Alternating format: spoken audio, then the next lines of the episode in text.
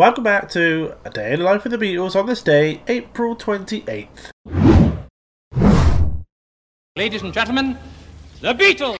1961, the Beatles perform at the Top 10 Club, Reeperbahn, Hamburg, West Germany. And 1962, they perform at the Star Club in Hamburg, West Germany. 1963, the Beatles take a well earned vacation.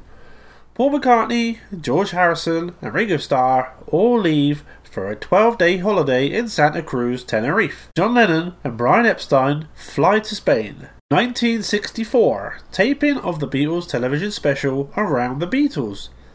The Beatles perform lip sync to the songs they recorded on April 19th.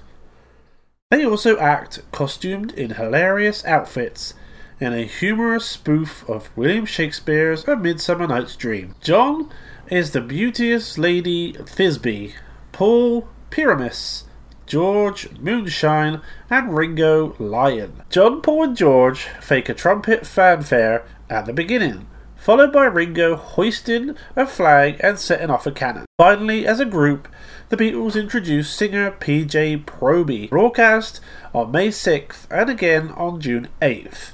Brian Epstein will sell the film to the US television network ABC, which broadcasts it on November 15th, 1964. 1965, filming continues at Twickenham Film Studios for the movie Help.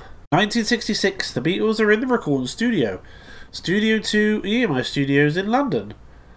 Recording of the double string quartet instrumental track for Eleanor Rigby, 14 takes. Take 15 is created by combining the four tracks of string instruments to provide opening tracks for overdubbing of Paul's lead vocal and John and George's harmony vocal. The Beatles Anthology 2 includes the strings only track of Eleanor Rigby. Today's From Me to You is a question.